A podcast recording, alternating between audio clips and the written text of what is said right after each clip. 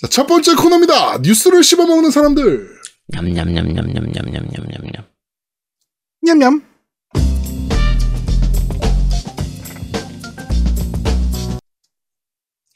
자, 한 주간 있었던 다양한 게임계 소식을 전달해드리는 뉴스를 씹어먹는 사람들 코너입니다. 첫 번째 소식입니다. 플레이스테이션 5와 엑스박스 시리즈 X 그리고 닌텐도 스위치의 출시 직후 24주간 어, 세일즈 숫자입니다. 숫자가 공개됐습니다. 플레이스테이션 5가요. 네.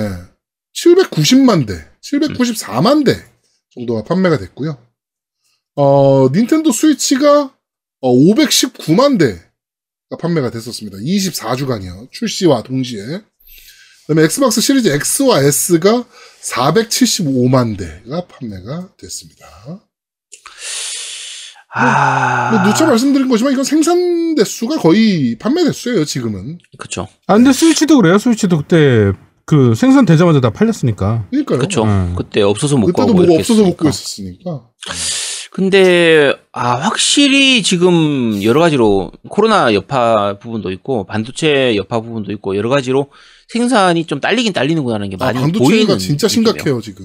예, 그게 네. 진짜 많이 보이는 그래프인 게 보통은 곡, 곡선이 이렇게 안 나옵니다. 이 완만하게 올라가는 게 아니라 네. 어느 단계가 되고 나면은 치고 올라가는 고리 그래프가 나와야 되거든요. 그렇죠. 그러니까 요게 두 개가 하드웨어의 판매 대수하고 소프트웨어의 판매 대수가 서로 서로 시너지 시너지를 일으키면서 이렇게 한번 음. 빵 터지는 그 단계가 와야 되는데 이게 결국은 지금 못 나오는 건 다른 문제가 있는 게 아니라 결국 은 생산을 못해서 그런 거. 그러니까 생산 못하는 문제가 있고, 그 다음에 이렇다 할 두 플랫폼 모두 킬러 타이틀도 없고. 음. 어. 있어도 어차피 못 올라가잖아 지금. 그렇지. 판매 생산이 안 되니까. 그치 생산 자체가 안 되는 어. 부분이니까. 그래서 생각보다 우리가 작년이나 재작년에 생각했던 게 원래는 이제 마소 쪽에서는 충분한 물량을 준비를 하고 소니 쪽에서는 물량을 좀 못 구하지 않을까라는 음. 걸 걱정을 했었는데 오히려 반대로 지금 소니 쪽이 오히려 생산량이나 이런 부분들은 거의 두 배 가까이 많은 그렇죠. 상태니까 아, 생각보다 마소가 너무 이제 플- 이 하드웨어 플랫폼 자체에 대한 부분을 신경을 좀 덜 쓴 게 아닌가 싶을 음. 만큼 욕심을 좀 너무 안 부린 거 아닌가?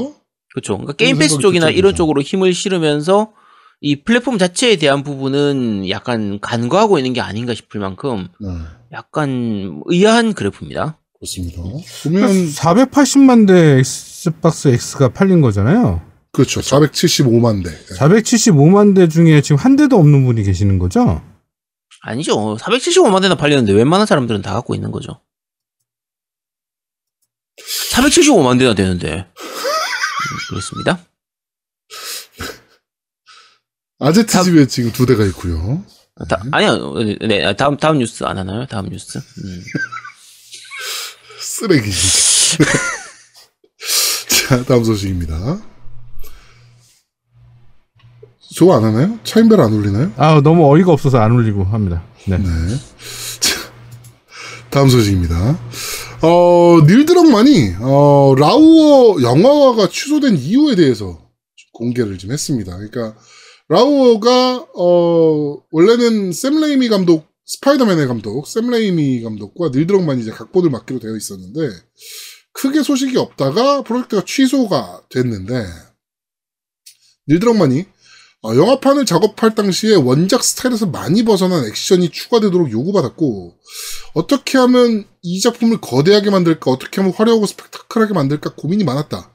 이것은 라스트 오브 어스에 먹히지 않는다. 그래서, 어, 제가 볼 때 이게 영화판에서 엎어진 가장 큰 이유라고 본다라고 얘기를 했습니다. 구라치시네 씨 이- 아닐걸?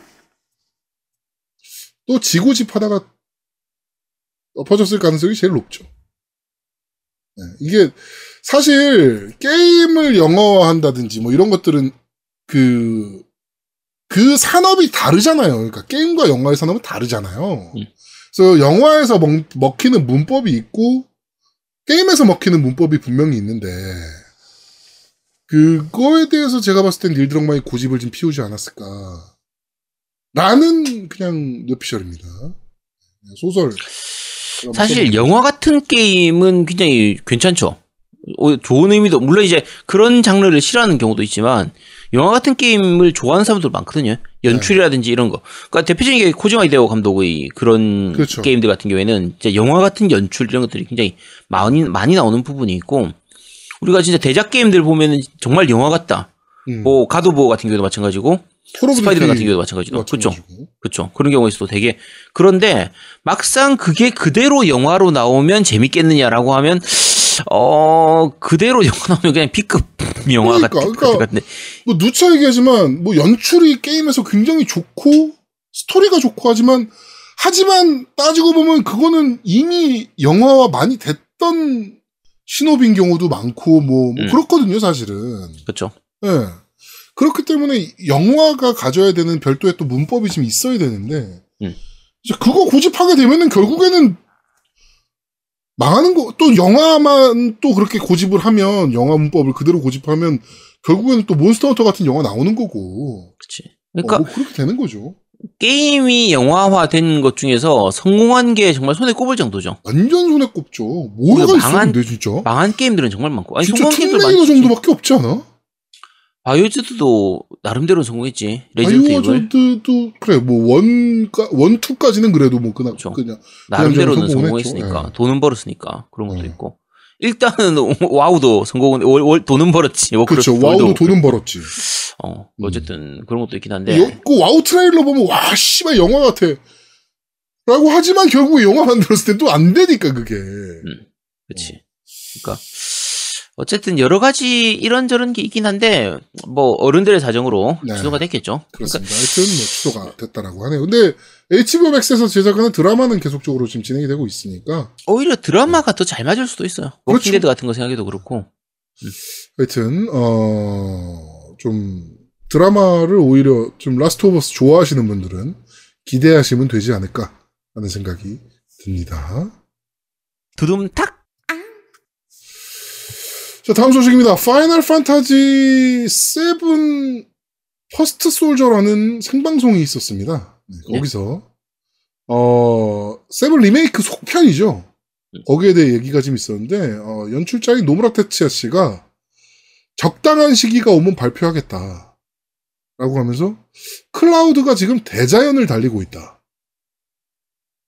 전작과는 다른 분위기를 즐길 수 있을 거고 개발은 매우 순조롭게 진행 중이니 좀만 기다려 달라.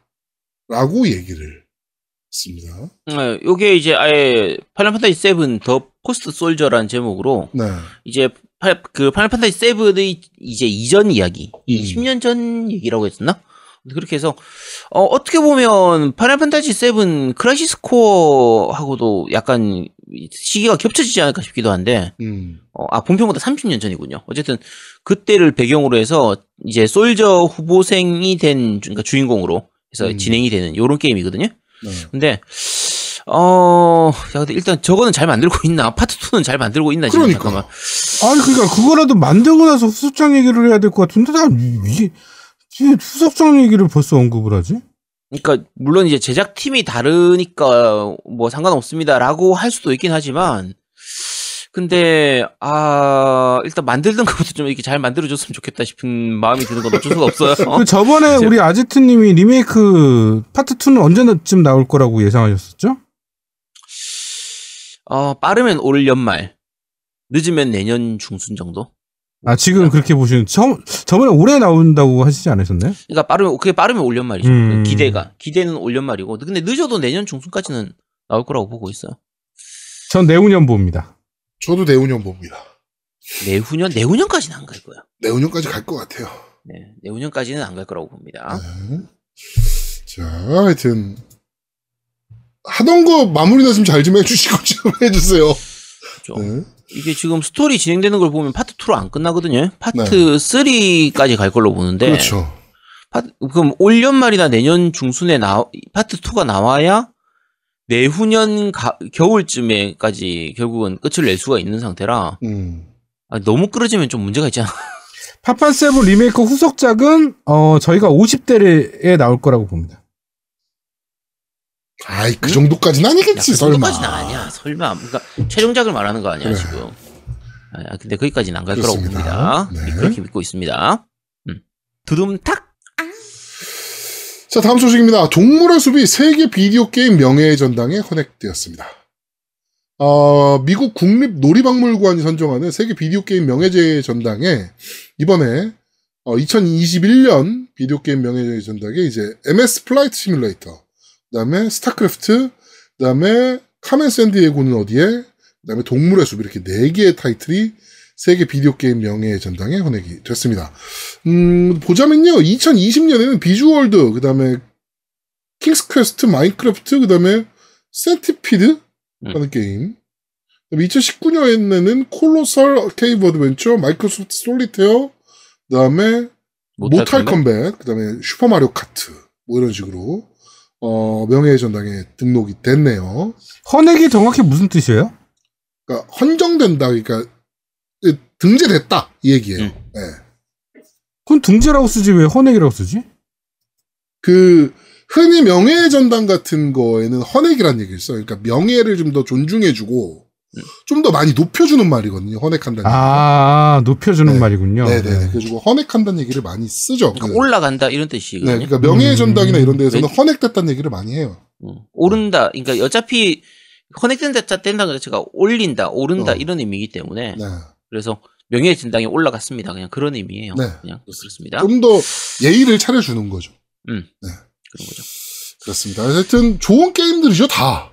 그렇죠. 그러니까 네. 여기 역대에 올라온 게임들 보면 우리가 그냥 기본적으로 명예의 전당하면 예를 들면 일반 스포츠 게임 같은 경우에 스포츠 선수들 같은 경우에도 단순히 실력이 좋은 이런 것만이 아니라 음, 다른 선수들한테 미치는 영향이라든지 음. 그 선수가 가지고 있는 여러 가지. 밸류라든지 어. 그쵸 그런 부분들을 다 보고 정하는 건 그런 것처럼 이, 요 게임에서도 마찬가지로 그 전에 예전에 역대 명예 전당에 오른 게임들도 보면 진짜 게임사의 한 획을 그은 그 오를 만한 게임들이 올라갔어요.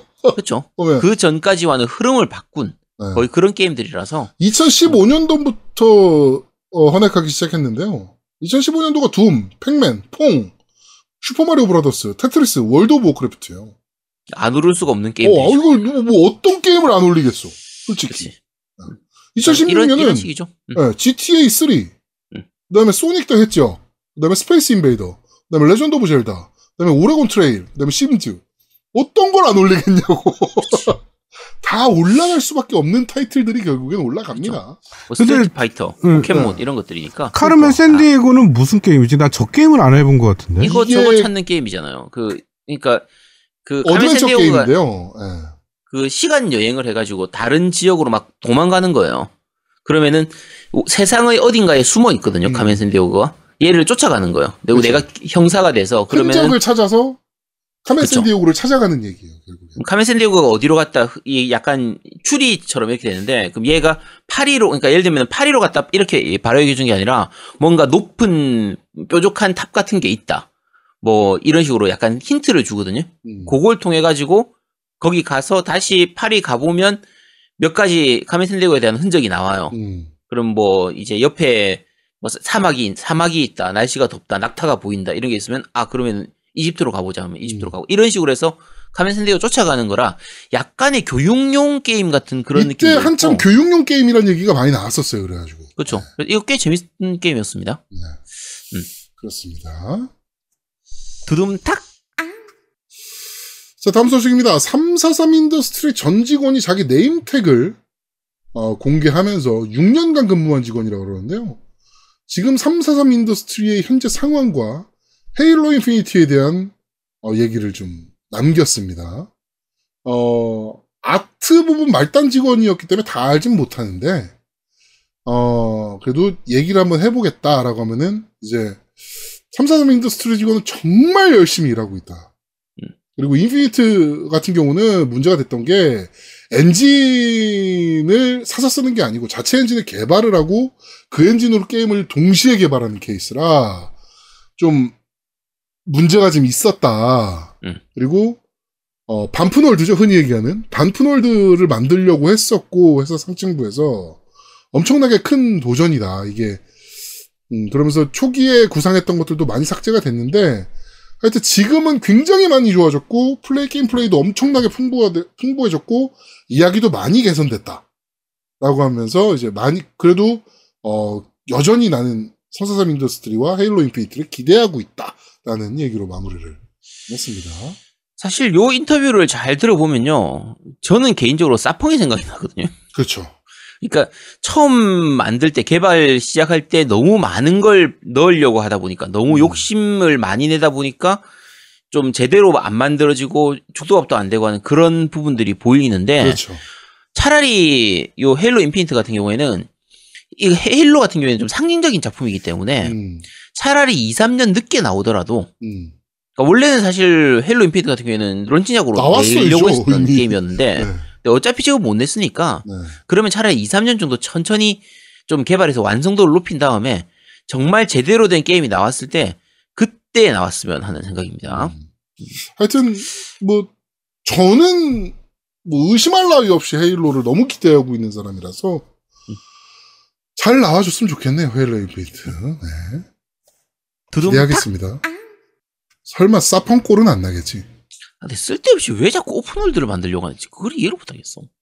그래도 서양 애들은 그래도 잘 만들잖아 open world는 그래도 아 근데 괜히 쓸데없이 open world로 만들면 쓸데없이 일본 애들이 open world 하겠다고 나서 나대는 게 문제지. 서양 애들은 그래도 open world가 되게 아니 그 잘 만들든 어쨌든 굳이 꼭 open world가 필요가 없잖아. 헤일로에 왜 우리 open world가 스케일 필요해? 존나 커요. 라는 걸 좀 보여주기 위해서. 아 그런 거 좀 안 했으면 좋겠어. 자, 그렇습니다. 다음 소식입니다.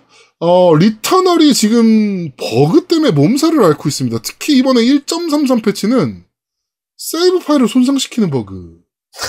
있습니다. 그래가지고, 어, 1.33 패치를 받으신 분들은 세이브가 날아가 버리는 문제가 지금 발생을 했는데, 문제는 이 패치를 받은 사람들은, 패치 중, 그 결국에는 제공이 중단됐거든요. 제공이 중단됐는데, 이미 이 패치를 받은 사람들은 게임을 재설치를 해야 된다라고 합니다. 이거는 사실은 말이 안 되는 문제죠. 그 세이브도 어, 날아가는 거잖아. 네. 네. 그 이 게임 이거- 특성상 세이브가 심각- 거는 심각한 거지. 처음부터 다시 하세요 죠. 이게 지금 제가 사실 저 같은 경우에 지금 리터널을 그러니까 첫 번째 보스는 잡았거든요. 네. 첫 번째 보스 잡고 나서 두 번째 이장 지금 진행하고 있는 단계인데 중단한 상태예요. 음. 이게 제가 노미하고 잠깐 얘기를 했었는데 그 이제 단톡방에서 잠깐 얘기를 했었는데 네, 네, 네. 이게 튕기는 버그가 되게 자주 나타납니다. 네. 그 이- 나 요거는 아마 다음 주쯤에 아마, 아마 리뷰를 하지 않을까 싶긴 하지만 네네네. 그 게임 방식 자체가 roguelike이기 때문에 그렇죠. 게다가 중간 중간 세이브 자체가 저장이 없어요. 없죠. 네. 그러니까 만지작도 엑스박스, 아, 그 플레이스테이션 켜놓고 자더라고. 아니 그러니까 예를 들면 그 하데스 같은 경우 같은 roguelike라고 비교를 음. 하면 하데스 같은 경우에는 방 하나 하나 들어갈 때마다 세이브가 돼요. 그렇죠. 그래서 혹시나 중간에 꺼졌더라도 나중에 다시 켜보면은 그 방부터 다시 시작할 수 있단 말이야. 그래서 사실상 뭐 튕기더라도 다시 들어가는데 전혀 문제가 없는데 리터널 같은 경우에는 문제가 중간 세이브가 없기 때문에 음. 만약에 내가 이번 게임을 진행을 하는 거에서 중간에 한 번도 안 죽고 두 시간 정도 진행을 했다. 근데 튕겼다. 두 시간치가 완전히 날아가 버리는 거예요. 음. 그러니까 개인적으로 저는 리터널에서 왜 중간 세이브가 없는지 이해를 할 수가 없어요. 그러니까 roguelike 방식이라서 그렇다라고 할 수도 있지만 그렇게 하기에는 위험 부담이 너무 커요. 지금처럼 튕기는 거라든지 아니면 게임기가 꺼진다든지 중간에 딴 게임을 할 수도 없어요. 결정적으로 플레이스테이션 5도 아직까지 그렇게 안정적이지 않은 상태인데다가 그치? 게임도 이렇게 불안정해 버리면 그런 방식을 채택하면 안 되지. 그러니까 제가 그거 튕기는 거 제가 두 번 겪었거든요. 첫 번째 겪었을 때는 한 20분 30분 정도 플레이한 상태에서 튕겨가지고 그냥 그러려니 했는데 두 번째 겪었을 때가 그 한 1시간 반 정도 진행한 상태에서 튕겼어요. 와 못하겠더라.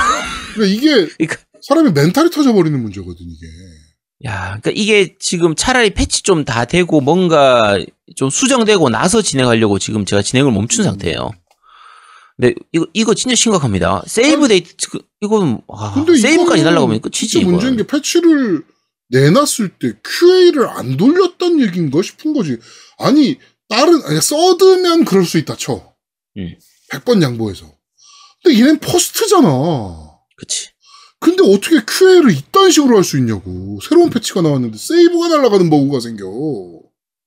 야, 이거 그리고- 더 심. 음. 어, 그 버그가 발생되면 게임을 재설치해야 돼. 이게 무슨 일이야. 게다가 더 심각한 건 사실 만약에 이제 본체에 있는 세이브 데이터가 날라갔다고 하더라도 플스5 같은 경우에 이제 우리가 있으니까. PS, PS 플러스, 플러스 사용하는 분들은 대부분 플러스를 사용할 테니까 네. 플러스 사용하면 클라우드로 세이브 저장이 되기 때문에 그렇죠, 그렇죠. 그걸 받아서 쓸 수도 있거든요. 네. 근데 만약에 게임 내에서 자동 세- 그 클라우드 자동 저장되는 방식을 하면 음. 그 손상된 상태의 저- 세이브 데이터가 클라우드에 업- 업로드 돼 버려 가지고 그렇죠. 그 끝나는 거예요. 클라우드까지 다 날아가 버릴 수가 있다고 네. 합니다. 그러니까 이건 뭐 아, 뭔 생각으로 이렇게 만들었지? 너무 큰 실수인 거죠, 이거는. 자, 이거는 리뷰어도 리뷰 다시 해야 돼요. 음. 어. 이거 나중에 다음 주든 다다음 주는 리뷰할 때 말씀드리겠지만 개인적으로는 제가 다른 해외 매체에서 나오는 리터널이 그 좋은 점수를 저는 못 줄 것 같아요. 음. 제가 리터널이라는 점수 주면 그 제가 첫 번째 방송할 때 그 이제 한 3시간 정도 플레이 하면서는 나름대로 괜찮은 점수를 줬었거든요. 네. 나는 그래도 한 80점 정도를 줬었는데 지금 저보고 점수 주라고 하면 이거 70점 주기도 아까울 것 같아요. 음. 그래서 일단은 나중에 좀 더 플레이한 다음에 리뷰하면서 자세히 말씀드리겠지만 여러 가지로 게임 자체의 만듦새는 괜찮지만 이런 버그나 이런 부분들 때문에 약간 단점들이 좀 많이 보이거든요. 음. 그래서 이런 부분들 자세하게 좀 더 나중에 리뷰할 때 말씀드리겠습니다. 네. 야, 그 착한 만지장님이 욕을 했잖아. 이건 욕해도 돼. 어. 이건 욕해도 돼. 뭐라 그랬지? 편을 아이 씨발 진짜 못해 먹겠나 그랬나? 어. 야발 야발 쉐키 뭐 이런 야발을- 거. 쉐키, 야발을 쉐키, 외쳤죠. 쉐키, 그러면서. 네 그런 거. 기계를 던지고 그렇죠. 대성통곡을 하시다가 어, 만 원 후원이 들어오니까 갑자기 화또 빵끝 웃으시면서 그렇지. 어, 그렇지. 대성 통곡을 하고 있는 와중에 만 원 후원이 딱 들어오니까 그럼 빵끝 음, 후원은 못 참죠. 어. 네. 누군지 고맙습니다 이러면서 그렇죠. 네. 어, 대단하시다라는 생각이 좀 했네. 프로다. 그래서 어, 사실 울다 웃으면 큰일 나잖아요. 다들 아시겠지만 왜요? 큰일 납니다. 아 그래요? 왜왜 큰일 나죠? 큰일 나요. 근데 어, 역시 프로시구나. 그런 정도는 뭐 감안하시는구나. 라고 제가 생각을 좀 했습니다. 이미 다 돼 있을지도 있어. 어. 그럼 탁 위험한데. 자, 다음 소식입니다.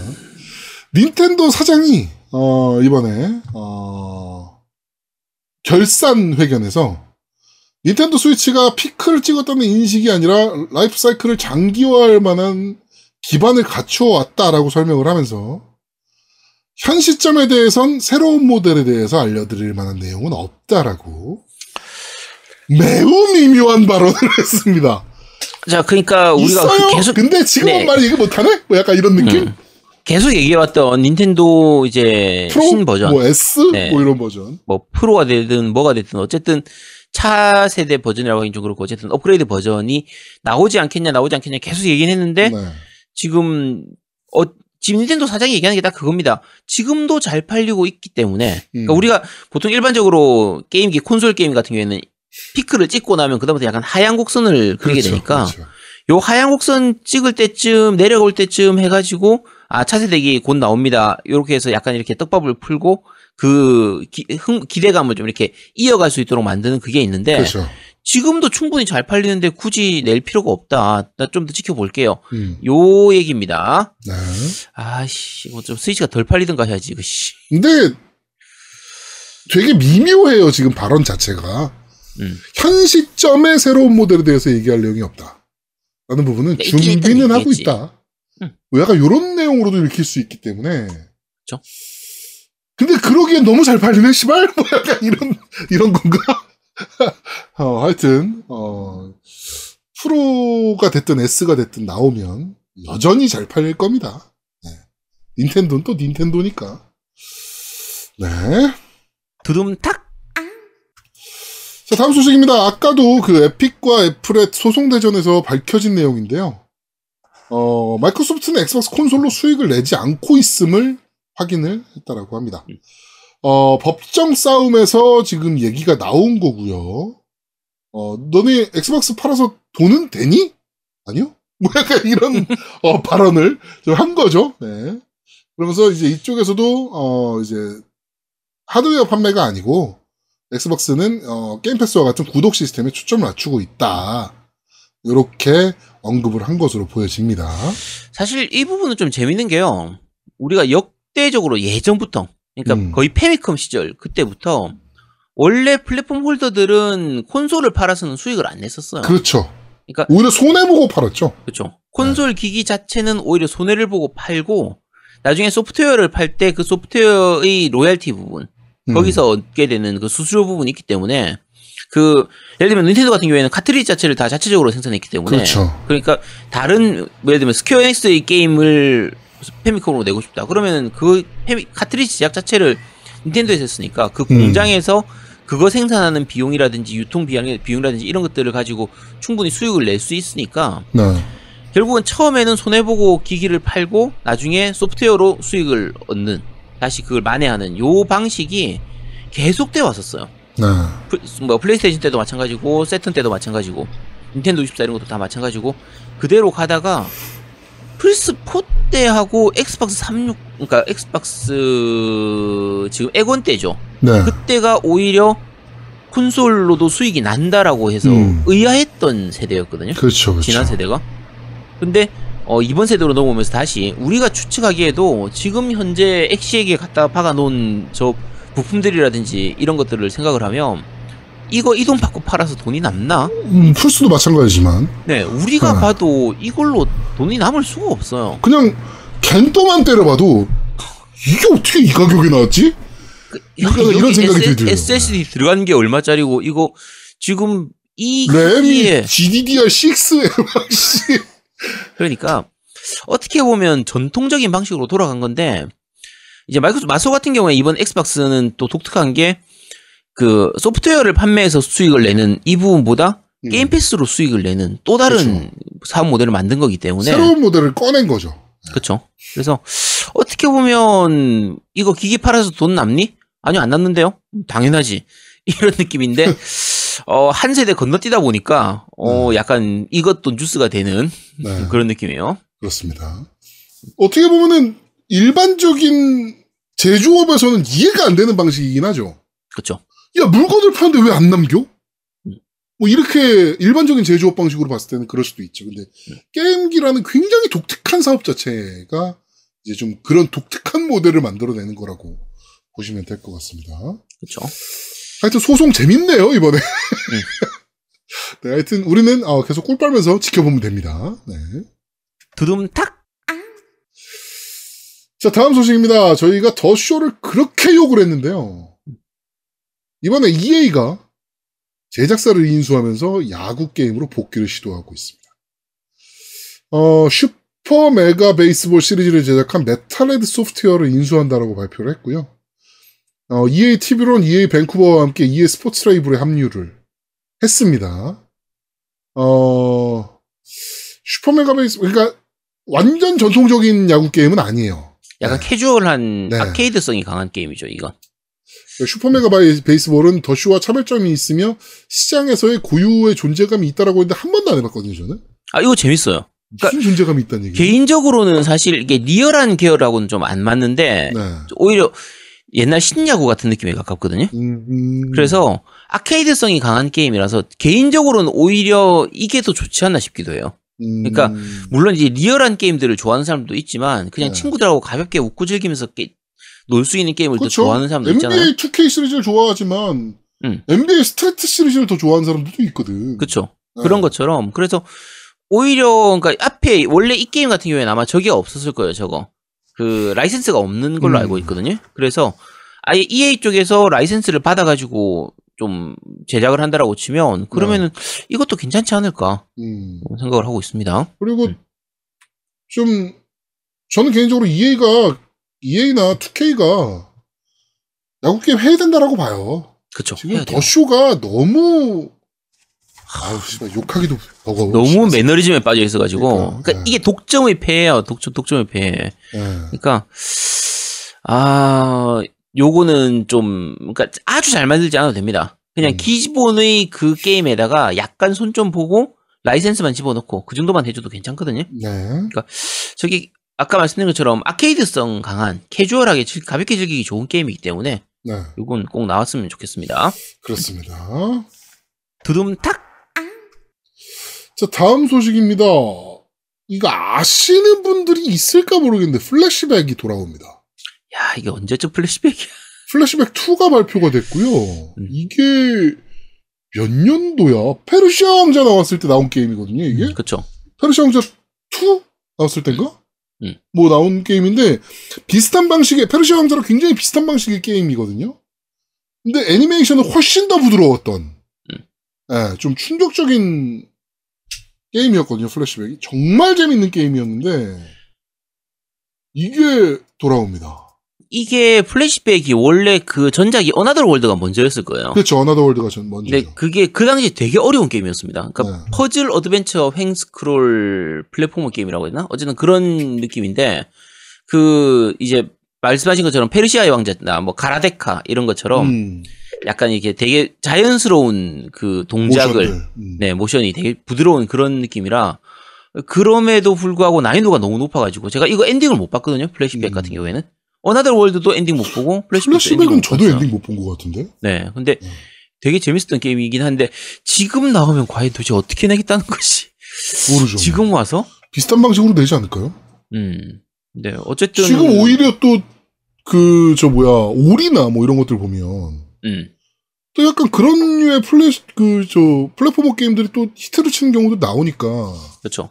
근데 그 느낌을 잘 생각- 낼수 있는지가 뭐, 뭐 그러니까 옛날의 그 감성이랑 음. 음. 지금의 그 기술이랑 어떻게 접목할지가 좀 난해한 거지. 그건 뭐 그치. 지네가 알아서 하겠지. 그러니까 지금 예를 들면 평범한 스- 막 요즘 나오는 것처럼 3D 액션 어드벤처 게임으로 만들면 결국은 툼레이더나 언차티드 같은 그런 형태가 되는데 음. 그렇게는 안 나왔으면 좋겠고 그렇게 안 나왔으면 좋겠어요 개인적으로. 음. 네. 그러니까 차라리 2D에 가까운 2.5D 가까운 음, 느낌으로 해서 원래의 그 플래시백이 가지고 있었던 그 감성 그대로 대신에 뭐 그래픽이라든지 여러 가지 시스템 음. 이런 것들만 좀 강화시켜가지고 차라리 그렇게 나왔으면 좋겠어요. 네. 음. 그, 그리고 엑스박스 360 때 그 언리얼에서 냈던 게임 하나 있잖아요. 어떤 거? 에픽에서 냈던 다운로드 방식으로만 냈던 게임인데 그게 플래시백이랑 굉장히 비슷한 스타일을 가지고 있었거든. 아, 그 게임명이 갑자기 생각이 안 난다. 아, 한국어 또 음성 한글화도 돼 있었는데 그거. 한국어 돼 있는 거? 어, 뭘 말하는지 엑스박스 알겠는데. 360 때. 섀도우 뭐, 뭐 그거 말하는 어, 거. 섀도우 섀도우. 섀도우 컴플렉스. 어, 어, 그것도 사실 따지고 보면 굉장히 플래시백이랑 비슷한 플레이 방식을 가지고 있거든요. 아, 그건 좀 다른데 플래시백이랑. 그건 액션성도 되게 강한 편이고 응. 무기 쓰고 이런 것도 플래시백을. 지금에 와서 만든다면 그런 식으로 만들겠죠. 그런 식으로 될 수 있겠죠. 어, 어, 어. 하여튼 그렇습니다. 네, 하여튼 개인적으로는 플래시백 1을 굉장히 재밌게 했던 사람으로서 음. 컴백하는 재밌죠. 거는 굉장히 좀 어, welcome 하고요. 개인적으로는 그 어드벤처 게임 중에 퓨처 워즈라는 어드벤처 게임이 있었어요 옛날에. 음. 그거 좀 다시 그거 되게 충격적인 게임이었는데 그거 좀 다시 컴백 좀 해줬으면 좋겠네요 개인적으로. 근데 정말 신기하지 않습니까? 제아도목이 아 그 게임 뭐지 그 게임 뭐지 막 그러는데 갑자기 아제트가 맞췄습니다. 대단한 아니, 틀려. 아니, 알고 보면 틀렸을 수도 있어요. 섀도우 컴플렉스 맞아요. 네. 그렇다고 합니다. 맞습니다. 네. 혹시 이런 거 아닐까? 아 그 게임 뭐지 그 게임 뭐지 그러니까 아제트가 한번 던지니까 아 그 게임 맞아. 틀렸어도 아니요, 그게 아제트야 맞아요. 비슷한 거 생각해봐 비슷한 거 생각 이런 거가 아닐까라는 아니, 근데 합니다. 맞아요. 네, 횡 스크롤로 하는 게임이 그렇게 많이 안 많으니까, 음. 사실. 그렇습니다. 네. 네. 자, 어, 이번 주 뉴스를 씹어먹는 사람들은 여기까지 진행하도록 하겠습니다. 네.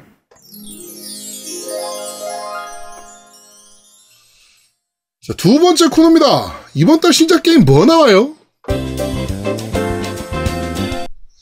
자, 5월 달에 발매된 한국어 버전 콘솔 게임을 소개해드리는 이번 달 신작 게임 뭐 나와요? 코너입니다. 자, 첫 번째 나올 게임은 엑스박스 1으로 발매됩니다. 디지털로 발매되고 프로토콜이라는 게임입니다. 어, 약간 SF로 되어 있는 액션 어드벤처 게임인데, 네. 어, 북극에서 있는 기지 안에서 어떤 일이 일어나는 요런 게임입니다. 그러니까 되게 진지한 느낌이죠? 네. 자, 그런데 요게 그 제가 하- 어떤 게임인가 싶어서 찾아서 들어가 봤어요. 엑스박스 게임 내에서. 네. 게임 내 설명을 읽어봤습니다. 요로 제일 마지막에 이렇게 적혔어요. 장르의 모호함. 저희조차도 이 게임의 장르를 정확히 정할 수 없습니다. 모험, 퍼즐, 사격, 시뮬레이션, 워킹 시뮬레이터, 미친 모험, 아니면 전부 다인가? 라고 적혀 있는데 그래서 제가 이게 도대체 뭐 하는 게임이지 싶어가지고 PV를 찾아봤어요. 네. 그 프로모션 비디오를 찾아봤는데 아, 보니까 더 알 수가 없어요. 이게 무슨 병맛 게임 같기도 하고 중간중간에 뭐 이상한 영상들이 나오기도 하고 무슨 FPS 게임 같기도 하다가 무슨 퍼즐 게임 같기도 하다가 어, 엄청 헷갈리는데 왠지 해보고 싶어지는 게임. 어, 해보고 싶어진다고. 아니 또 해보고 싶어지잖아. 똥물리의 촉이 또 발동하는 건가요? 아니 아니 보면 PV 보면 진짜 중간에 이상한 영상들 막 여자애가 이상한 자세 취하고 있고 이런 것도 나와 나와가지고 뭔가 끌린다니까 이게 여자의 음. 이상한 자세가 어떤 자세? 막 다리 이상하게 이렇게 막 꼬고 이제 괴, 괴, 괴물처럼 이렇게 하고 있는 그런 게 있거든요. 어 이게 한 2만 원 정도 했던 것 같아요. 많이 안 비쌉니다. full price도 아니고요. 가격이 쌌거든요. 저렴해서 한 번쯤 한 번쯤 찍어 먹어보고 싶긴 한데 아 나 이거 국내산도 아프님께서 어, 똥냄새 하면서 급히 카드를 꺼내고 있다라고. 아니죠. 지금 저 얘기를 가격까지 얘기했다는 거는 팀덩치님 보시고 계십니까? 아 이거 디지털이야. 디지털 네, 디지털이에요, 선물로 디지털. 보내기가 되죠. 아니 이거 아니 참고로 저 카드 안 꺼내도 됩니다. 어차피 선불 엑스박스는 선불 카드로 아, 다 결제? 미리, 아, 미리 지갑에 있나요? 쌓아놓고 있기 때문에 버튼 하나만 누르면 바로 결제가 됩니다. 근데 네. 어 심각하게 지금 제가 딴 거 하고 시- 해야 될 게임들이 너무 많아가지고 지금 아직까지 구입은 안 했는데 그것들 정리되고 나면 아마 하긴 할것 같은 게임입니다. 네. 네. 그렇습니다. 네. 자 그리고 어, 5월 7일에 바이오하자드 빌리지가 발매가 됐습니다. 플레이스테이션 5, 4, 엑스박스 시리즈 X, 엑스박스 1, PC로 모두 다 발매가 됐습니다. 저는 지금 플스 5판으로 플레이를 하고 있고요. 네. 어 바하 seven의 주인공인 에단 윈터스가 그대로 다시 나오게 되는 그런 건데 어 제가 지금 한 2시간 반, 3시간 정도 플레이 한 상태인데 네. 모르겠습니다. 이거 뭐지 이거?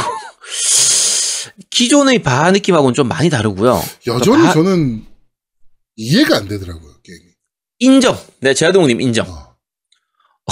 논리적으로 이해가 안 돼요. 자, 어떤 부분이 이해가 안 되죠? 처음 시작부터 이해가 안 돼.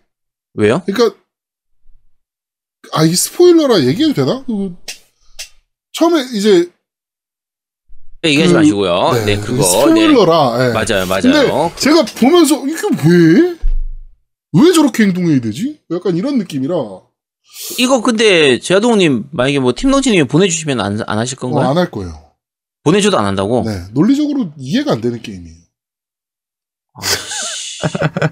아 근데 그 그... 팀동지님께서 보내주시면 저는 음. 어, 유저 여러분들께 어, 보내드리도록 하겠습니다. 기가데스님인가 아까 물어보던데 이거 전편을 해야지 8편 할 수 있냐고 물어봐서 어떤가요, 아니요. 아저트님? 아니요, 안 해도 상관없습니다. 상관없죠. 안 해도 상관없는데 제일 극 초반부에서 그 주인공들의 성격이라든지 이런 부분들은 전작을 모르면은 어 약간 이제 감흥이 없을 수는 있어요. 근데 크게 음. 상관없습니다. 뭐, 네, 못하 아 그 7편 안 하고 바로 플레이하셔도 됩니다. 그러니까 제가 알기로는 괜찮아요. 바이오 하자드 시리즈가 이게 연결돼 있는 스토리가 연결돼 있는 시리즈가 아니다 보니까 주인공은 같죠. 주인공은 같은데 연결은 묘하게 아, 아, 되죠, 묘하게. 스토리 스토리 연결은 돼요. 스토리 네. 연결은 되는데 그러니까 예를 들면 바하 two에 나왔던 그 이런 레온이 바하4에서도 그대로 그렇죠, 나온다든지 그렇죠. 바하 1편에서 나온 크리스가 그대로 바하 5편에서도 나온다든지 이런 식으로 연결은 됩니다. 근데 그게 그러니까 질- 네. 결정적인 연결은 아니잖아. 스토리에. 아니 아니지.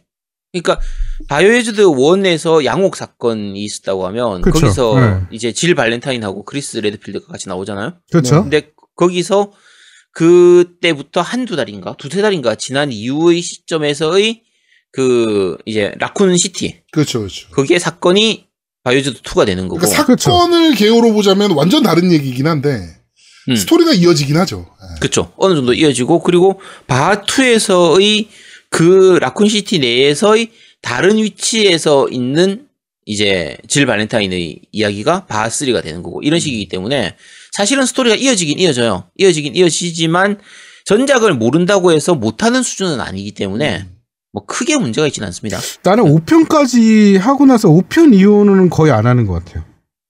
바이오 하자드. 어, 5편? 근데 저는 일단은 다 하긴 다 해가지고. 그리고 그, 개인적으로 말씀드리면요. 바 8보다 바 7이 더 재밌는 것 같습니다. 그러니까 바8이 바7보다 오히려 약간 못해요. 현재까지 제가 플레이한 기준으로 하면.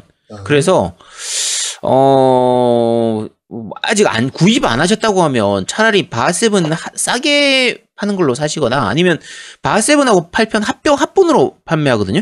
음. 그게 합본이 꽤 저렴한 편입니다. 그러니까 그걸로 구입해서 뭐 7, 8을 다 플레이하시는 거는 몰라도 세븐을 안 했는데 8편을 하는 거는 개인적으로는 비추해요. 오히려 왜냐면 세븐이 더 재밌기 때문에. 아 재미로 그냥. 음. 어, 재미로. 8편이 조금 미묘한 상태입니다. 제가 아직 엔딩을 안 봤기 때문에 말씀드리긴 좀 그렇지만 어쨌든 다음 주나 다다음 주에 바하 빌리지 리뷰를 해드리도록 하겠습니다. 네. 음. 자, 그리고 5월 14일에 Subnautica Below Zero가 Xbox 1으로 발매가 됩니다.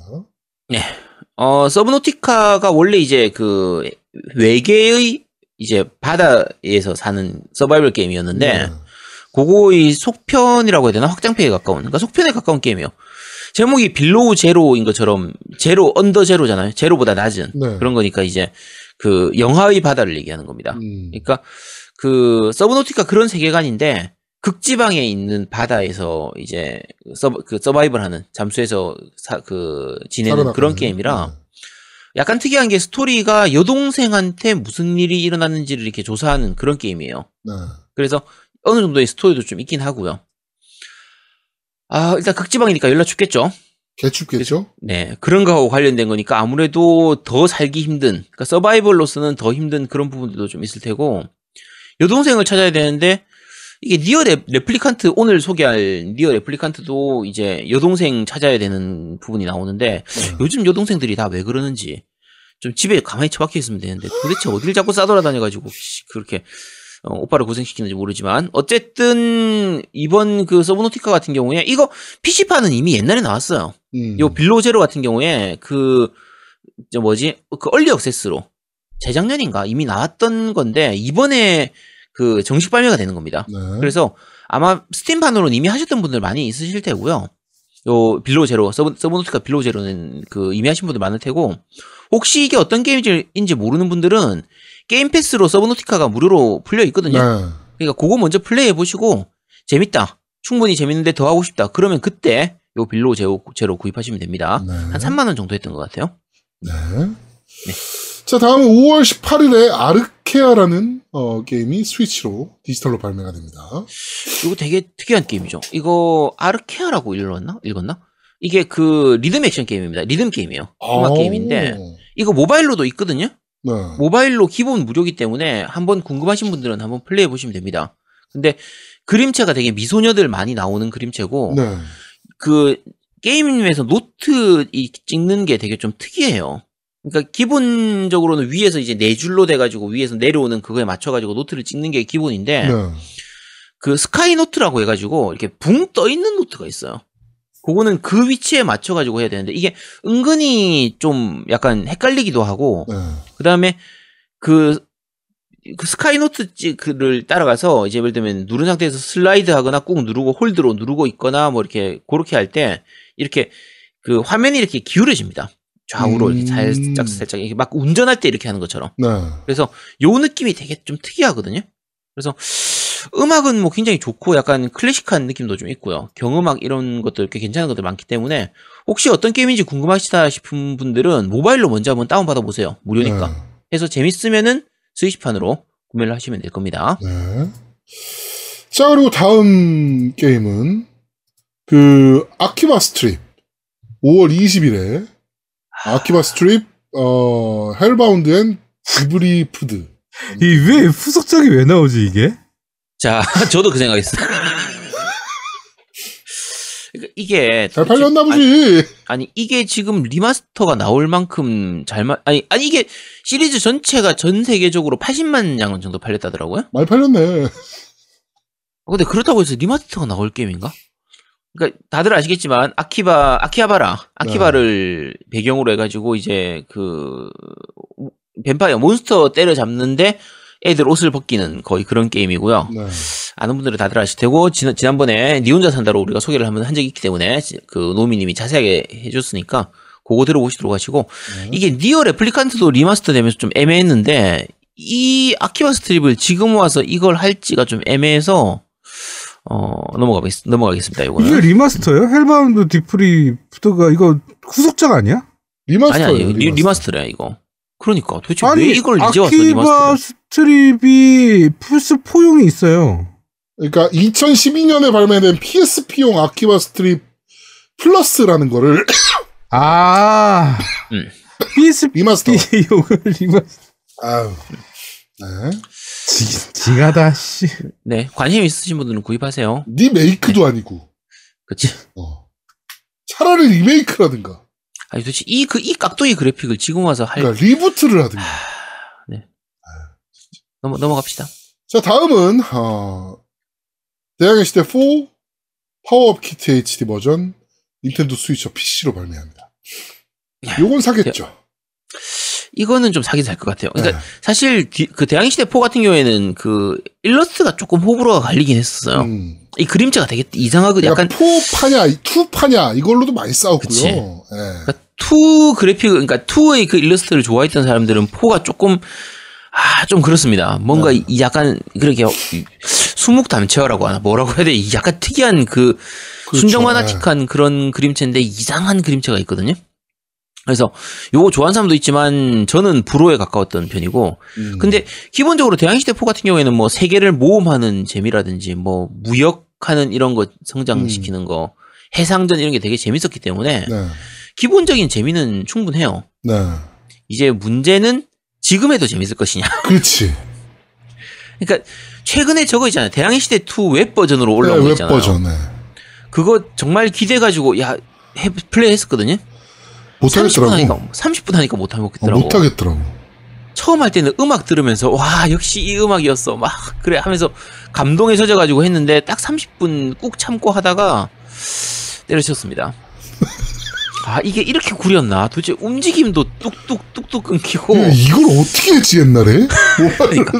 아 옛날에 이게 재밌었단 말이야? 이게 진짜 재밌었다고? 야 진짜 추억 보정이 무서워 정말. 네, 진짜 무섭습니다. 자, 그래서 아마 사기는 음, 사겠죠. 네.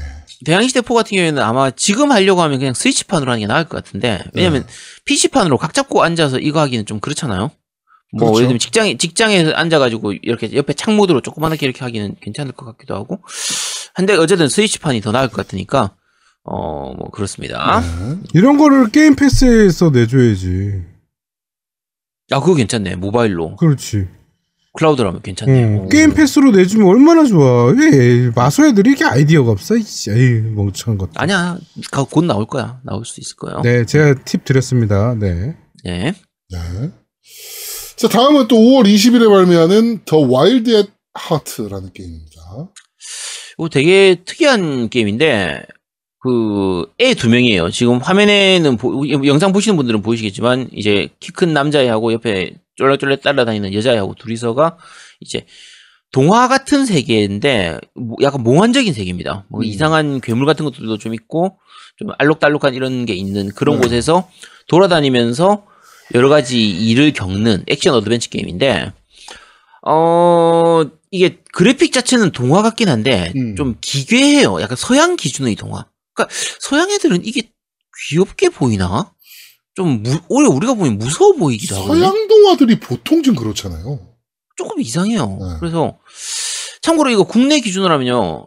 심의가 15세 기준 이상 그 게임 그러니까 플레이 가능해요. 네. 동화 같은 그래픽인데 15세 이상? 뭐지 이건 도대체? 그래서 좀 해보고 싶은 게임입니다. 역시 또 똥물리에 또 촉이 또. 아니 이게 이건 3만 원밖에 안 하더라고. 그래서 아까 그것도 3만 원이라며. 아 그건 2만 원. 어. 그 네 그건 2만 원이고 요건 3만 원이니까 합해봤자 5만 원밖에 안 하잖아. 게임 두 개에 5만 원이면 싸잖아. full price도 안 되는데. 똥물리에가 그러니까. 또 드디어 또 아 그래서 나중에 해보고 소개를 좀. 국내산 도어님께서 어, 아제트님 똥또 골라요. 아니 이거 근데 되게 그래픽이 그 느낌상에서는 그냥 일반적인 그래픽은 돈스타브보다도 훨씬 이제 좀 비슷한 느낌이기도 한데 네. 실제 플레이하는 모습을 보면은 돈스타브하고 많이 다릅니다. 그러니까 저 저 남자의 움직이는 걸음걸이가 막 이렇게 무슨 할배처럼 휘느적 휘느적 휘느적 걷는 게 되게 짜증나게 걸어요. 되게 재수없게 걷거든요. 네. 해보고 싶잖아. 그렇습니다. 자, 다음에 네, 해보고 나서 소개를 좀 해드리도록 하겠습니다. 네. 자, 그리고 5월 20일에 닌자 자자마루 쿤 컬렉션. 네, 이게 닌자 자자마루 군 컬렉션이죠. 자, 이게 옛날에 패미컴판으로 나왔던 그 게임 네. 그 이제 이제 리메이크 된 거, 리메이크 모음집이에요. 그러니까 리메이크도 아니고 아예 그냥 모음집입니다. 합본. 네. 네, 합본이죠. 그러니까 닌자 자자마루군, 자자마루의 데모, 뭐 자자마루 임법장 이런 것들을 모아가지고 한 건데 참고로 지금 플스4판이 이번에 나오는 거고요. 네. 스위치판은 이미 옛날에 나왔어요. 한 2, 3년 전에 나왔던 것 같은데. 나와서 참고로 이거 스위치판 이미 덤핑됐습니다. 그래서 어 혹시라도 이거 구입해 보고 싶으신 분들은요. 그 스위치판으로 구입하세요. 네. 이거 근데 그 페미컴 때 이걸 안 해보셨던 분들한테 추천드리긴 좀 그렇고요. 음. 페미컴 판 때 이거 되게 재밌게 했었거든요. 어, 저도 재밌게 했었어요. 네, 그래서 그거 혹시 추억이 있으신 분들은 해보시도록 하시고 이거 사실 스위치판 나올 때만 해도 이거 이게 뭐였지 했는데 당시에 페미컴 때 할 때는 이거 게임 제가 제목을 몰랐으니까 음. 그래서 했는데 닌자군 뭐 어쨌든 제목을 몰랐었는데 노래 들으니까 알겠더라고요. 이거 BGM 들어보시면요 나중에 인터넷에 한번 찾아보시도록 하세요. BGM 들어보면 아 이 게임 하실 분들 되게 많을 겁니다. 그렇겠죠. 처음 시작할 때 그 띠용 띠용 이렇게 하는 그 소리가 그 8비트 전형적인 그 비트음을 이용하는 그 음원이 되게 좀 인상적이거든요. 네. 중독성 있는 그 배경음악이니까 어 괜찮기는 한데 지금 와서 이 게임을 할 사람이 누가 있을까? 한 페코싱 정님 페코싱님 정도 되면 몰라도 이걸 누가 하겠어? 그죠? 그렇죠. 혹, 네, 혹시라도 관심 있으신 분들은 하시고요. 이게 자레코 게임이거든요. 네. 그래서 옛날 그 자레코 특유의 그 병맛스러운 그게 있습니다. 약- 뭔가 약간 패러디 좀 넘치는 그런 게 음. 있으니까 하실 분들은 그런 거 기대되시는 분들은 해보시기 바랍니다. 네. 자, 다음은 또 5월 20일에 발매. 5월 20일에 많이 나오네요. 방랑자 프랭켄슈타인의 창조물이라는 닌텐도 스위치 게임이 발매됩니다. 네, 요거는 약간 특이한 그래픽의 어드벤처 게임인데 네. 약간 수채화로 그린 음, 약간 듯한 그런 느낌. 네 그런 아트웍이 되게 특징적인 게임인데 힐링 게임이라고 생각했는데 생각보다 힐링은 안 돼요. 음. 요거 이거 지- 이거 스위치판으로는 이번에 나오는데 스팀판으로는 옛날에 나왔거든요. 네. 스팀판으로는 한 2, 3년 전에 나왔을 거예요. 음. 나왔는데 그 스팀판은 한글이 아니에요. 한글이 안 됐었는데 이번 스위치판은 한글화가 되는 거니까 네. 혹시라도 궁금하신 분들은 한번 해보시고 너무 기대 많이 하진 마세요. 그게 음. 생각만큼 힐링이 좀 안 되던 게임이었던 걸로 기억이 되거든요. 그래픽만 보면 되게 힐링 게임일 것 같은데. 그렇죠. 근데 조금 답답한 부분이 많았던 걸로 기억하는데 한글화가 되면 또 약간 다를 수도 있으니까 네. 한번 기대되면 요런 느낌 좋아하시면 한번 해보시기 바랍니다. 네. 자, 다음은 닌텐도 스위치에서 나오는 미토피아라는 게임입니다. 음. 21일에 발매 예정이고요. 자, 미토피아입니다. 아는 분들은 아시겠지만 이게 그 닌텐도 위 때 같은 경우에 미라고 해서 이제 그 자기 캐릭터 만드는. 네, 내 개인 캐릭터를 만들 수가 있었죠. 네. 그리고 3DS 같은 경우에는 그 카메라를 이용해 가지고 카메라로 나를 찍어서 내 아이콘을 만들 수 있는. 그러니까 요- 음. 그렇죠. 요즘 이제 모미지 같은 그런 거죠. 갤럭시에서 나오는 그런 것처럼 딱 그대로 만들 수 있었는데 요런 걸 활용해 가지고 이제 게임을 즐기는 거의 그런 거라고 생각하시면 되고요. 그냥 보면은 꼭 동숲처럼 보이죠. 음. 그러니까 뭔가 내 캐릭터를 만들어 가지고 이런저런 아기자기하게 뭐 미니 게임도 즐기고 뭐 나도 꾸미기도 하고 뭐 이런 느낌인데 나름대로 해보면 나름대로 스토리도 있고요 코믹한 요소도 좀 있습니다. 그러니까 이게 원래 3DS로 나왔던 게임이거든요. 근데 국내에는 정발이 안 돼가지고 아마 음. 모르실 텐데 근데 그 스위치판 같은 경우에 지금 저게 있습니다. 그 체험판이 있어요. 네. 그러니까 혹시 어떤 게임인지 궁금하신 분들은 체험판 먼저, 해보시도록 하세요. 네. 체험판 데이터 그대로 제품판에다가 승계시킬 수 있으니까 아, 네. 네 그러니까 궁금하신 분들은 체험판으로 한번 해보시도록 하시고요 막상 해보면 의외로 이상한 스토리가 좀 난무합니다 그래서 음. 조금 병맛 게임 같은 그런 느낌도 있으니까 한번 해보시기 바랍니다 네. 자, 다음 게임은 이 5월 21일에 발매하는 Knockout City라는 어, 피구 게임입니다. 되게 미묘한 게임인데 이거 PV 보면 오버워치 느낌이 되게 많이 나긴 해요 음. 그러니까 오버워치 같은 그래픽에 피구를 하는 게임인데 이게 피구라기보다 공을 서로 던져가면서 이 상대방을 맞추는 그러니까 패스도 하고 피- 공을 던져 공에다가 거의 폭탄 넣어가지고 던지는 느낌처럼 터트리기도 하고 이러는데 뭔가 오버워치하고 브롤스타즈 섞어둔 것 같기도 하고 옛날에 우리 어렸을 때 하던 살인 피구 뭐 그런 비슷한 거 아닙니까, 그러면? 근데 피구장에서 하는 게 아니라 도시를 배경으로 해요. 그러니까 되게 좀 음. 넓은 맵을 배경으로 해서 이제 그 사실 말이 피구지 피구를 통해서 너- 남을 죽이는 게임에 가까운 거의 그런 게임이라 그러면 어, 뭐 피구는 되게 위험한 스포츠잖아요. 그쵸 되게 위험하죠. 어. 사람 죽을 수도 있는 사람 게임이죠. 죽을 수도 있고 피구에서 졌다고 음. 막 산속에 들어가서 막 수련하고 그쵸 고마고 싸워야 되고 막 네, 막. 그러, 그런 그렇잖아요. 그런 스포츠잖아요. 그쵸 통키 아빠가 이제 왜 그렇게 됐을까? 죽고 그쵸. 아 진짜 그냥 국가대표 안 됐다고 막 슬픈 펑펑 게임이죠. 울고 막 야 통키 아빠가 금발 봐서 죽는 바람에 통키가 그 어렸을 때 아빠 없이 지내야 했잖아요. 그러니까 아, 얼마나 슬픈 게임입니까? 네. 위험한 게임이에요. 정말 위험한 그렇습니다. 게임이고요. 자, 자, 아, 통키 아빠 죽었습니다. 방어토맨님 잘못 알고 계시네. 통키 아빠 죽었다니까요. 아니 안 죽었어요. 금발- 돌아와요. 어, 금발 봐서 죽었지. 아니, 마지막에 돌아와요. 네. 아니 금발 금발 죽었죠. 죽었다고. 응. 네, 금발 봐서 그러니까. 죽었죠. 네, 그렇습니다. 그렇습니다. 자, 어, 그런데, 어, 우리 이 게임의 최대 장점하고 단점을 말씀드릴게요. 일단, 단점은요, EA에서 제작하는 겁니다. 네, 물론 이제 자체 제작은 아니지만 EA 게임이고요. 큰 단점이네요. 네, 그래서 좀 문제가 있죠. 돈 주고 사기 약간 아깝잖아요. 그 걱정되잖아요. 네, 자, 가장 큰 장점은요, EA 게임입니다. 네. 무료죠. Game Pass가 있죠. 그래서 Game Pass로 찍먹하는 게 가능하기 때문에 액박 가지고 계신 분들은 Game Pass로 한번 찍먹해 보시기 바랍니다. 네. 자, 다음 게임입니다. 어, Open Country라는 게임입니다. 네, 사냥 게임입니다. 그냥 야생에서 사냥하는 게임인데 사실 이쪽 이런 쪽 장르는 설명해 드릴 게 없어요. 음. 그러니까 Hunting Simulator 같은 경우에도 마찬가지고 그 사냥 게임들은 본격 사냥 게임은 그 그냥 매니아들만 하는 거의 게임에 가까워요. 네. 근데 그래도 이게 한글화가 안 되면 되게 힘든 게임이거든요. 그러니까 그냥 생각했을 때 야 사냥하는데 무슨 한글화까지 다 신경 쓰고 그래야 되고 그냥 대강 보이면 잡고 그렇게 하면 되지 않는 게 아니라 엄청 복잡한 게임입니다. 사냥 게임이 헌팅 아니죠. 마찬가지지만 네. 그 동물의 흔적도 쫓아야 되고요. 그렇죠. 바람이라든지 소리라든지 뭐 내 흔적도 지워야 되고. 그쵸. 그런 것들. 그리고, 그래서, 사냥 한, 그러니까 한 마리 사냥하려고 하면요. 그냥 가서 쏘고 끝, 이게 아니라, 한, 거의 짧게는 30분에서 길면 두세 시간도 걸리거든요. 근데 그거를 즐기는, 거의 그런 게임이에요.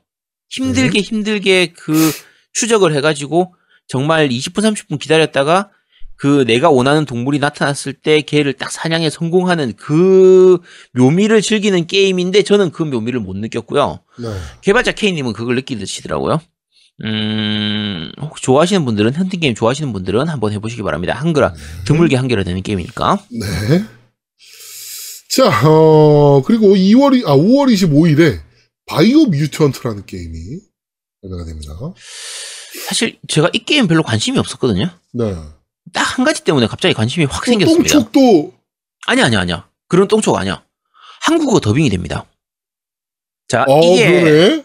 네, 이게, 그, 약간 아프, 포스트 아포칼립스예요 그러니까 핵전쟁 나고 뭐 이래저래 해가지고 네. 돌연변이들이 막 생기고 하는데 바이오 뮤턴트면 뭐 일단 핵전쟁이지 뭐 일단. 그렇죠. 그래서 막 전염병도 생기고 막 이런 이런 거라 약간 의인화되는 그러니까 수인이라고 불러야 되나? 그런 동물을 조종해가지고 네.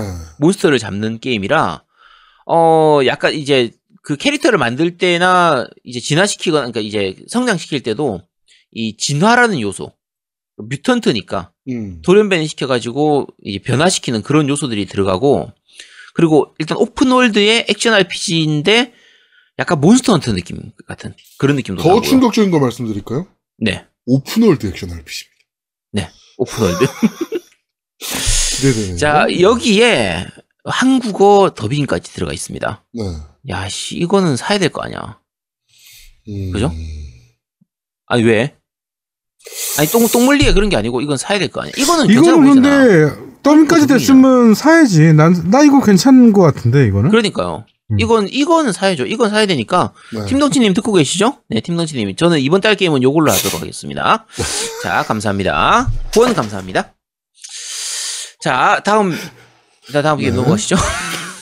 자, 그리고 5월 25일에 Maneater 어, 스위치 버전이 발매됩니다. 이거 뭐 자, 이건 많이 얘기했잖아. 네, 다 어. 소개해드린 게임이니까 네. 상어 키우는 게임. 이번엔 스위치로 나오는 겁니다. 자, 네. 넘어가시죠. 자, 다음 또 5월 25일인데요. 어, Rust Console Edition이 발매됩니다. Rust 옛날에 나온 게임이죠. 이것도 음. 몇년 된 게임인데 이거 음. PC판하고는 한참 전에 나왔던 게임인데 그러니까 PC판으로 한참 전에 나왔던 게임인데 그 어 약간 서바이벌 게임에 가까운 배틀로얄 요소, 요소도 약간 있긴 했던 것 같은데 그 그냥 적들도 싸우고 뭐 곰이나 늑대 이런 것도 나오고 방사능 같은 거 퍼져가지고 그런 거 막기도 해야 되고 했는데 어쨌든 그랬던 게임이거든요. 네. 그래서 코스럽게 진행이 되는 서바이벌 게임 요런 게임이라고 생각하시면 되고요.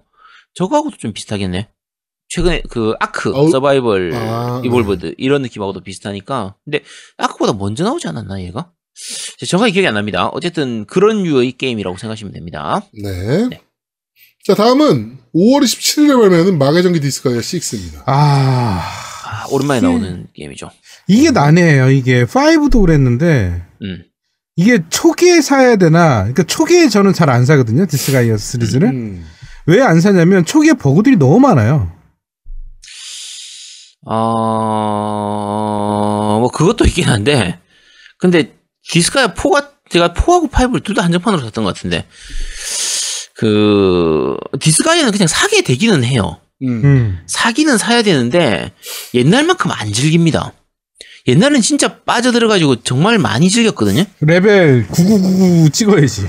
그러니까 어. 디스가이아 1, 2, 3, 4 이렇게 내려오면서 점점 플레이 타임이 짧아지는 느낌이요. 제 개인적으로 하는. 그러니까 음. 실제로 볼륨은 커져가는데 제가 즐기는 시간은 점점 줄어드는 느낌이라 지금은 조금 지쳐요, 사실은. 그게 왜 그러냐면 디스가이 그 5, 가이아 5는 되게 되게 많이 즐겼어요. 그런데 그게 음. 5 같은 경우는 기본적인 메인 스토리가 끝나고 그다음에 그 다음에 이제 뭐죠? 그 다음에 그 엔딩 끝나고 나서 또 스토리가 좀 있어요. 그쵸. 네. 그것까지 하면 이제 1층, 2층, 3층, 4층 올라가는 게 있어.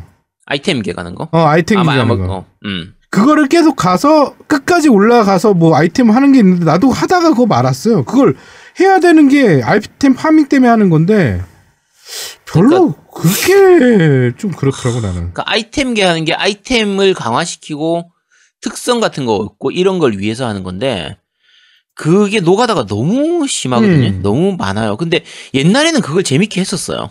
음. 특히 그러니까 디스가이아 1 했던 시절만 해도 그게 플스 2 때잖아요.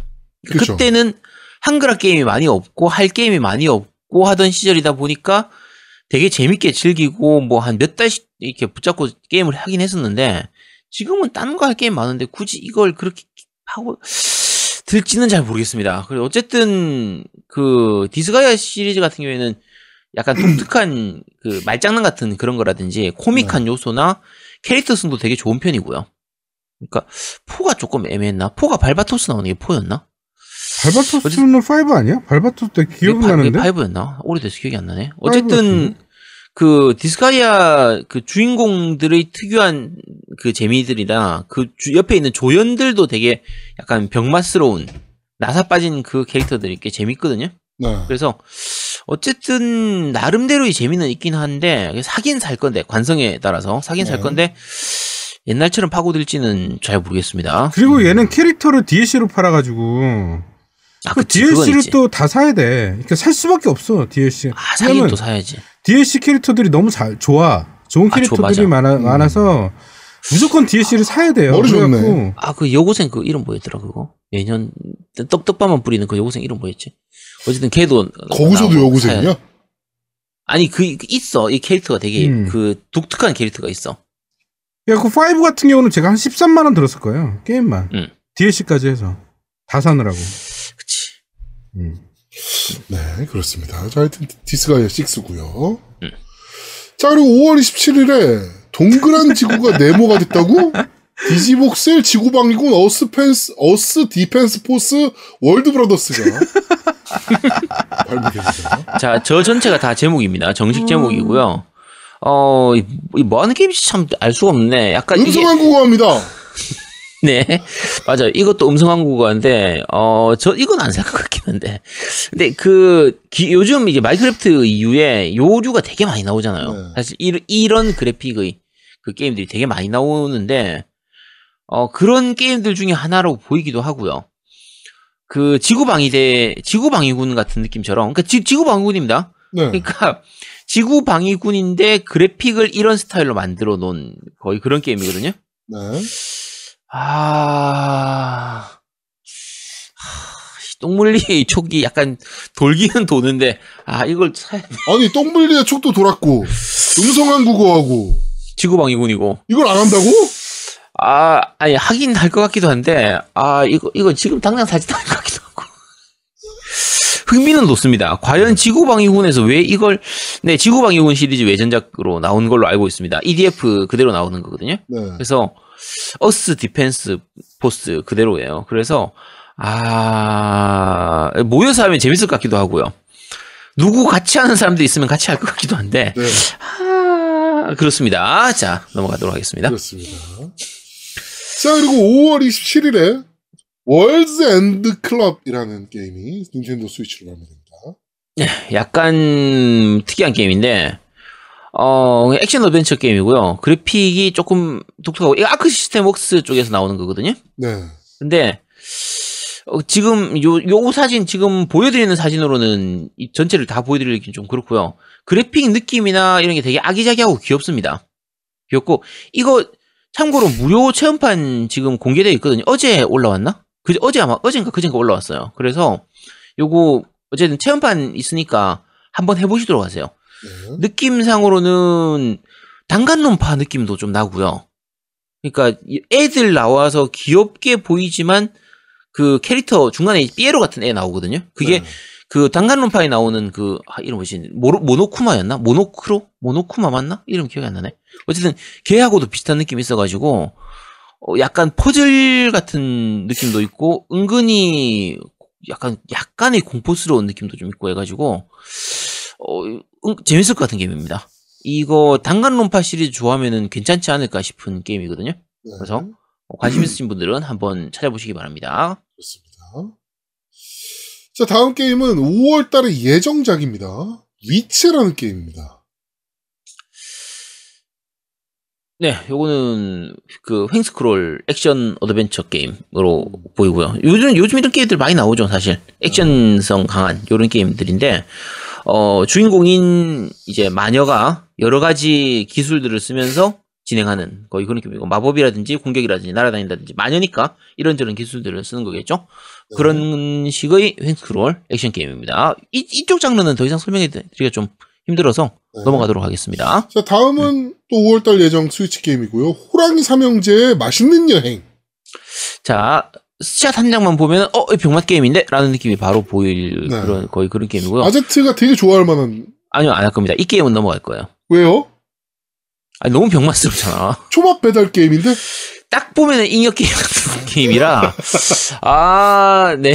이거 제가 안 해보고 평가해 드려서 죄송한데, 그냥 봐도 잉여 게임 느낌이라서, 요 게임은 제가 말씀드리기가 좀 그럽니다. 그래픽이나 여러 가지가, 누가 봐도 병맛 게임이고, 누가 봐도 잉여 게임 같은 거의 그런 느낌이라서, 네. 요건 빨리 넘어가도록 하겠습니다. 지금 네. 딴 게임, 지금 시간이 너무 많이 치는 관계로, 네. 네, 빨리 넘기겠습니다. 자 5월 달에 또 너츠라는 게임이 또 발매됩니다. 이것도 특이하네요. 되게 특이한 그래픽의 게임이에요. 이게 무슨 카메라로 사진 찍고 다람쥐 쫓아가는 추적하는 그런 게임이라고 하는데 그래픽 느낌이 굉장히 독특합니다. 이 색감이나 이런 것 자체가 되게 특이한 게임이라 어, 딱 잘라서 말씀, 말씀드리면요. 이게 뭐 하는 게임인지 모르겠어요.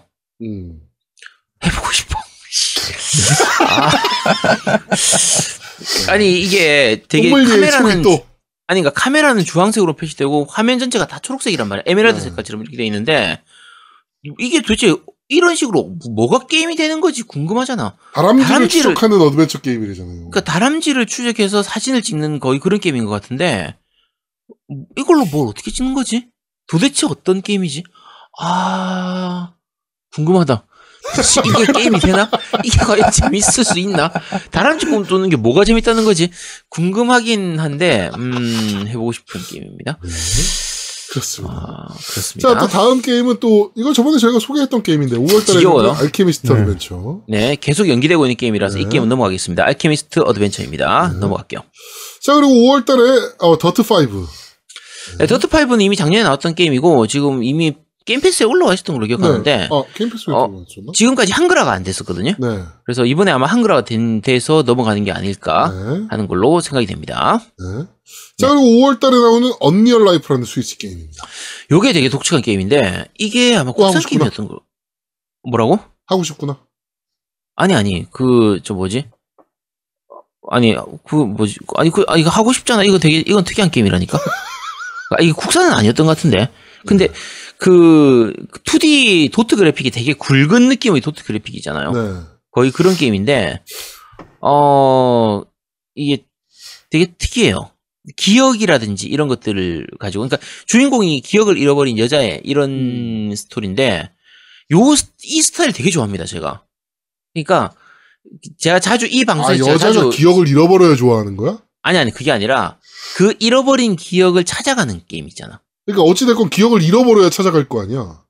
아니 그러니까 그런 게임 좋잖아. 그러니까 아니 그러니까 예를 들면 그러니까 제가 요 방송에서 제가 자주 설명드린 건데 그 플스 1으로 나왔던 팔레트라는 게임이 있어요. 포겟미낫이라는 게임이 있었거든요. 네. 근데 얘가 주인공이 기억을 잃은 상태에서 그 기억을 찾아가면서 실제 어떤 사건이 있었는지를 찾아가는 요런 류의 게임인데 네. 이쪽 장르가 잘 만들면 되게 재밌습니다. 음. 그리고 그 사실은 한글화가 꼭 필요한 게임 중에 하나예요.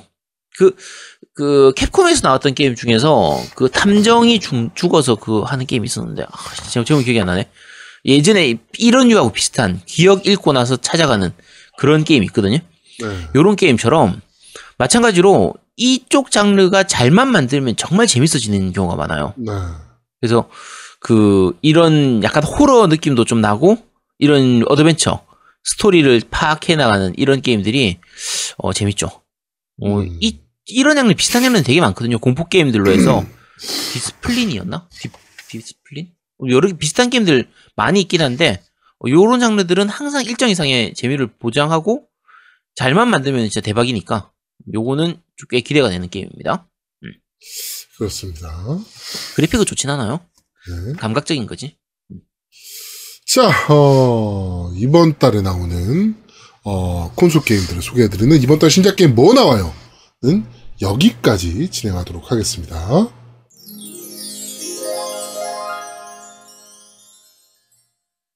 자, 저희는 잠시 쉬고 3부에서 여러분들을 찾아뵙도록 하겠습니다. 뿅! 뾰로롱.